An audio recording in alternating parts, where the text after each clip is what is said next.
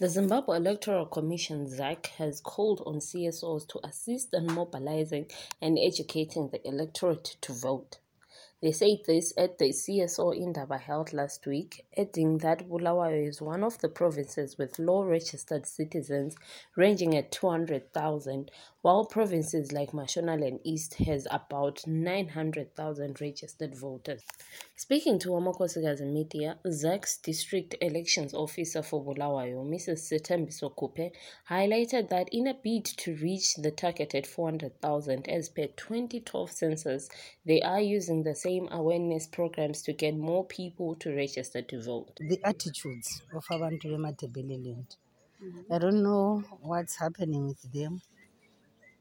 But uh, I don't think there's any reason, because that is, we started with Amafika so that we can compare. We are the same people living in the same areas with the Marsh East, but we find the, that vast difference. And we're doing the same activities that were done in those areas. Bulawayo did everything that they could do as ZEC, and even the C S Os.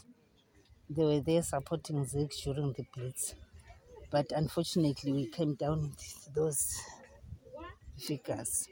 So we think we will continue with our ways of mobilizing people, encouraging them to come and vote.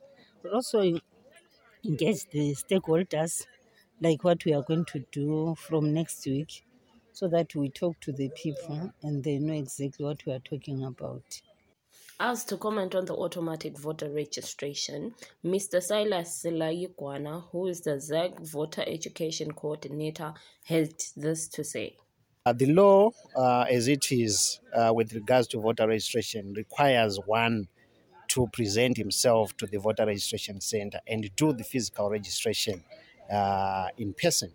But however, uh, certain jurisdictions have got the laws that also Um, uh, uh, employ or, or, or utilize the automatic uh, uh, voter registration, where the civil registration is directly linked to voter registration, such that if one registers in the civil registry, uh, the moment he or she turns eighteen, he is automatically transferred uh, to the voter's roll.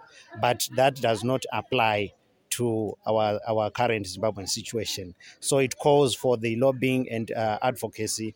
Uh, if that process or if that system is progressive uh, for people to adopt, then it needs the enab- enabling uh, legislation or the enabling law to make sure that it is also adopted. But meanwhile, uh, the registration uh, exercise is such that you present yourself uh, to the registration center and get your details Uh, for the registration uh, purposes.